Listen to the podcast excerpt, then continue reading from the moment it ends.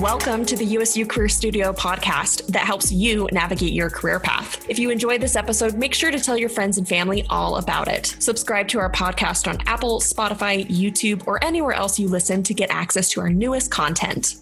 Thanks for joining us for our Friday face to face episode. I'm Marissa Armistead, your host, and I'm excited to welcome alumna and product graphic designer Morgan Curtis to the show. Welcome, Morgan.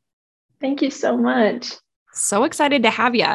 So, this month, Morgan, we are really focusing in on the Caine College of Arts, and we're specifically looking at career paths and how those degrees might help us um, as we are moving towards those careers. So, I'd love to start our conversation today, Morgan, by having you take us back in time a little bit and talk to us about one, your USU experience, um, but then also how you ended up in your current position with HydroJug. So uh, let's start with your USU experience. Yeah, I started my USU experience back in 2014. I was an undeclared major. I had no idea what I was doing. Um, I decided after a semester of taking generals, I wasn't I wasn't making progress with what I wanted to do. So I took the career and life planning class. Whoop whoop. yep. and funny enough, all of the um, personality tests and the quizzes that you take in that class, like nothing led me to graphic design. Um, it was just a lot of variety of different things, um, but nothing, just nothing sounded good. Nothing sounded right to me. Um, I always grew up doing artsy stuff. I've always been interested in it. That's kind of been my pastime and how I de stress and relax. And um, answering all those personality questions and just always intrigued by all the art related questions, um, I kind of realized that I needed to do something art related. And I knew Utah State had a really great graphic design program. And so that one, I was, that one I thought had the best career opportunities out of the art majors. And so that's what led me to graphic design super interesting. So, a couple of things that I love. Um, you know, it's interesting. So, our career classes have, have evolved since then. But it is interesting. I, I, hear from some students, you know, they take those assessments and, and different pieces and they say, you know, this wasn't the most helpful thing. And it's interesting because we there's definitely mixed feedback. And so I really appreciate your honest sure. perspective in saying, you know, this that career assessment didn't necessarily help. But what I do love is you said, you know what, I'm just going to start testing some things out. And so you, you know, you looked at the majors and you kind of hopped in. And I think, you know, oftentimes it's a combination of the two um, sometimes one more than the other. But I love that you took different avenues to kind of find uh, this place that was really working for you. So that's super interesting. I love that. Um, yeah. I would love to hear a little bit more. So I think sometimes uh, lots of art students who want to make money often think of graphic design. It's something we kind of hear about, you know, maybe in the media and, and whatnot. I'm curious though, you know, what does the typical day of a graphic designer actually look like? Yeah, you, I get to work at nine. A nine to five job is what most of these jobs have been for me so far, which is great. I love the nine to five. Sleeping a little bit. the office, yeah, sleeping a little bit. I hit the gym before I go into work, so yes, I'm still sleeping a little bit. um, hit the gym, go to work, and then have a meeting uh, once a week with my team to brief on projects and figure out what our priorities are for that week um, I as a graphic designer, you're you're a doer more than a, a leader a little bit. You're kind of creating you're creating the content, you're doing the work. And so you're not in a lot of meetings. So only in a couple meetings a day, maybe. And then the rest is just spent trend researching and forecasting and working on different projects that I have. Super interesting. Yeah. And that's interesting. You bring up the point that a lot of it is it's independent work, which makes total sense. Um, what is the the client side? So are, do you work specifically with the clients or are you designing for the company who kind of does like the client outreach? Yeah, I work for a company. And so we create a product. And so I help design the prints that go on that product. And so our client is just our customer and it, it kind of ebbs and flows with what they want and what I can produce for them. But mostly I have a lot of say in what gets created for the company, which is really cool. A lot of creative license, which is not always the case. So, yeah, that's super interesting. Yeah. Interesting, interesting. Okay, another question that I have. I'm really curious, you know, what is your favorite part of the day? When do you lose track of time? When are you having the most fun? Uh, once I kind of dive into a direction on a pattern that I'm working on, I can just iterate and iterate different options from there. And I all of a sudden, like three hours has passed and it's like lunchtime. And um, that's when it gets really fun, is when I just lose track of time and I am just enjoying the work a lot. I love that. What would you say on the flip side? What would you say is maybe the least fun part of the job or not as much fun? Uh, it's really hard when you spend all those hours working on something and you present it. And for the most part, um, when I present it to the people that have decision making in the company, um, for the most part, like things are on track and they like it. But it's when they nitpick like really small details.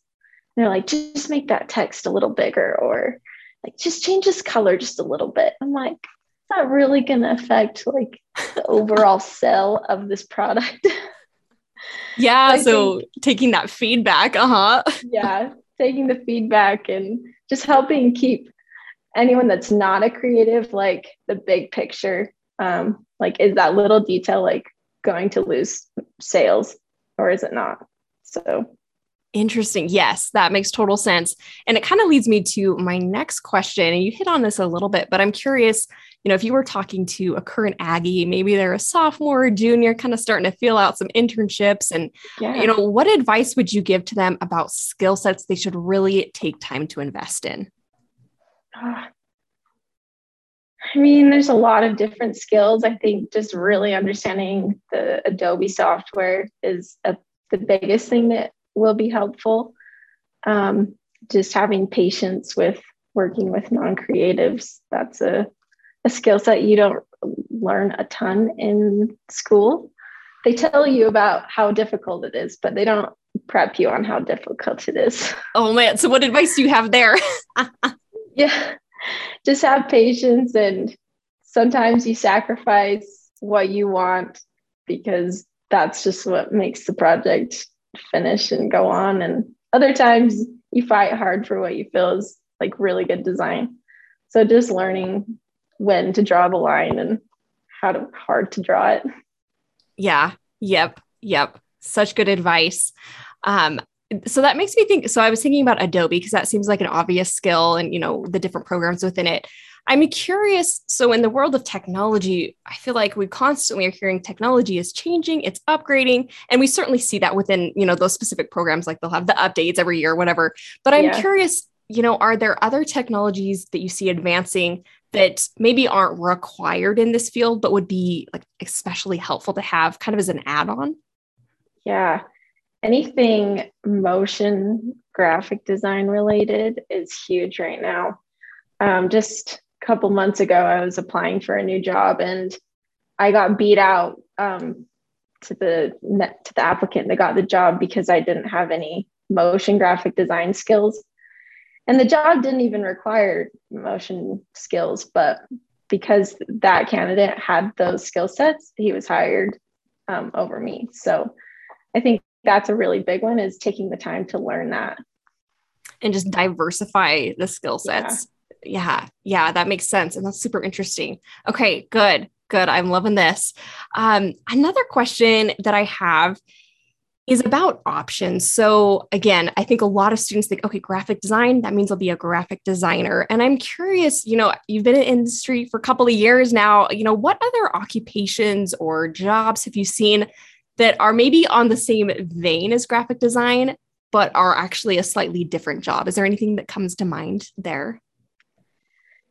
Yeah, there's a few. Um, there's there's a graphic designer, which I feel like most people imagine just working at a, at a studio and designing brands for agencies. And um, I think brand design is what most people would think of when they think of graphic designer. But if you work in house for a company, you can have a be a print designer or a web designer where you only work on the website or you can be just a marketing designer where you're always making social ads and emails. And there's a product designer where you work just as a pro just work with product and helping choose colors for product and designing helping the product team a little bit with some things there. So there there's a ton of different options once you like have a label as a graphic designer i feel like. Um, you can even just be a straight up product designer. I know graphic designers that have just moved right into product design so Yes, I love that you're opening up the windows and saying, well, actually, there's lots of different kinds of graphic designers. That's such a great point. Yeah. And again, I'm thinking about students. So if I am a student and I'm thinking all of those kind of sound interesting, you know, where do you think it's best to start kind of figuring out, you know, where is my niche? Is that through internships? Is that through like volunteer experience? How did that look for you? Yeah.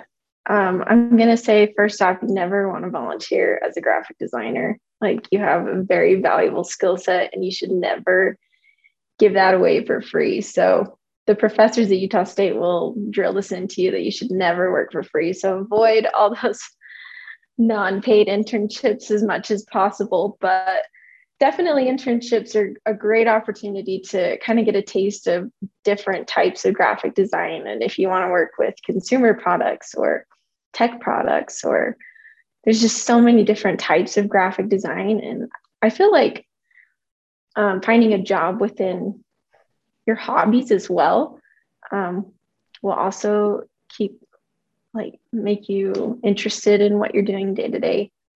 I'm very involved in like the fitness lifestyle. And so hydrojug has been a really great fit for me um, because it is a fitness company. And so it aligns with a lot of my personal personal tastes and likes. And so I feel like we're a really good fit right now. Yeah, niche within a niche. That's such a good point. So you have your your skill set as a graphic designer, but then you also have the industry in which you want to graphic design in. So that's yeah. like another layer to uh, explore. Such a great point. Yeah, great. Um, I'm curious as we kind of uh, come to a close here, I'm really curious, you know, looking back on your first few years of college, um, as you think about, you know, your time as a student, maybe some of the the experiences that you had, is there anything that you would change about that experience or advice that you would give to your uh, college self? Yeah. I the biggest thing I regret is not interviewing at more places. So starting my senior spring semester, I was just getting ready for graduation, finishing up senior portfolio, and I already had a job offer. And so I was not even bothered about looking at other places because that was just an added stress that I didn't need at the time. And so, but I wish I interviewed more places so that I could better understand like interview questions and how those conversations are and also gauging salaries um, I didn't know what my salary was going to be after graduation with the company I was working at, but I knew they were going to do treat me well. Um, but I'm sure I could have done better with them had I known what other companies were going to offer. And so I wish I had more interview experience yeah those are those are two really great points i love yeah this idea of um, maybe even starting sooner and trying to do more just to see what's out there. And like you said talking about you know niche and trying to figure out what specific area um, the more more applications you send out the more experience you'll get. So i love that. Um, and then also that idea of, of preparation i think is huge. Um, it's really common for us as students um, to really focus in on um, the resume and the cover letter. Those are pretty, I would say, simple things that are really easy to prepare for, right? We, we can take time, we can have them reviewed. Um, interviewing is a little bit different in that uh, it's a little bit more uncomfortable uh, and questions you know you don't have control over what questions get asked in an interview um, so i think that's a great point you know whether it's with your career coach which which students have available to them for free but also um, people within the industry. I think it's smart to do some mock interviewing if you have some connections. I think having uh, having practice there and even with friends and family i think can be beneficial. So i love both of those tips. I think those are, are great pieces to consider. Um, morgan as we close out this conversation if you had one piece of magical advice to give to our aggies who are considering um, you know either a degree in the Caine College of Arts or looking at some potential career outcomes, what advice would you give to them? Just have confidence in yourself. Um, you know, go out and do whatever you want to do and have the confidence that you're going to get that job or you're going to be a successful blank in whatever you decide to do because having the confidence is going to show in interviews and people want to hire confident people and so i think that's the biggest thing i've learned the last few years is just having confidence in that i'm qualified to do the job that they're needing me to do and confident that I can do a good job. So I think that's really important for everyone to remember. I love that. And I so appreciate it. Um, you know, it's interesting. Uh, not too long ago, I was looking at some recent statistics around um, gender and uh, and interviewing, and typically women are less likely to apply for a job um, than a man, regardless of the qualifications which I think is super interesting. But to your point, um, having the confidence, and even if you don't check every single box on the qualifications list, um, you can still apply, right? Oh, and they sure. can say no. And again, to your point about getting experience, you learn, you learn, you know, because I didn't have the skill, I didn't get the interview or I didn't get the job. And so I think uh, taking action is really key in that process. Um, so, really, really appreciate those thoughts. Well, Morgan, again, thank you so much for your time and insights. Um, you may have some students reaching out with lots of questions about the art field now, so I, I apologize in advance. no, I'm happy to answer anything they have. All right. Well, thank you so much. We hope you loved this episode of the USU Career Studio podcast. If you haven't already, make sure to subscribe and share this episode with your friends and family.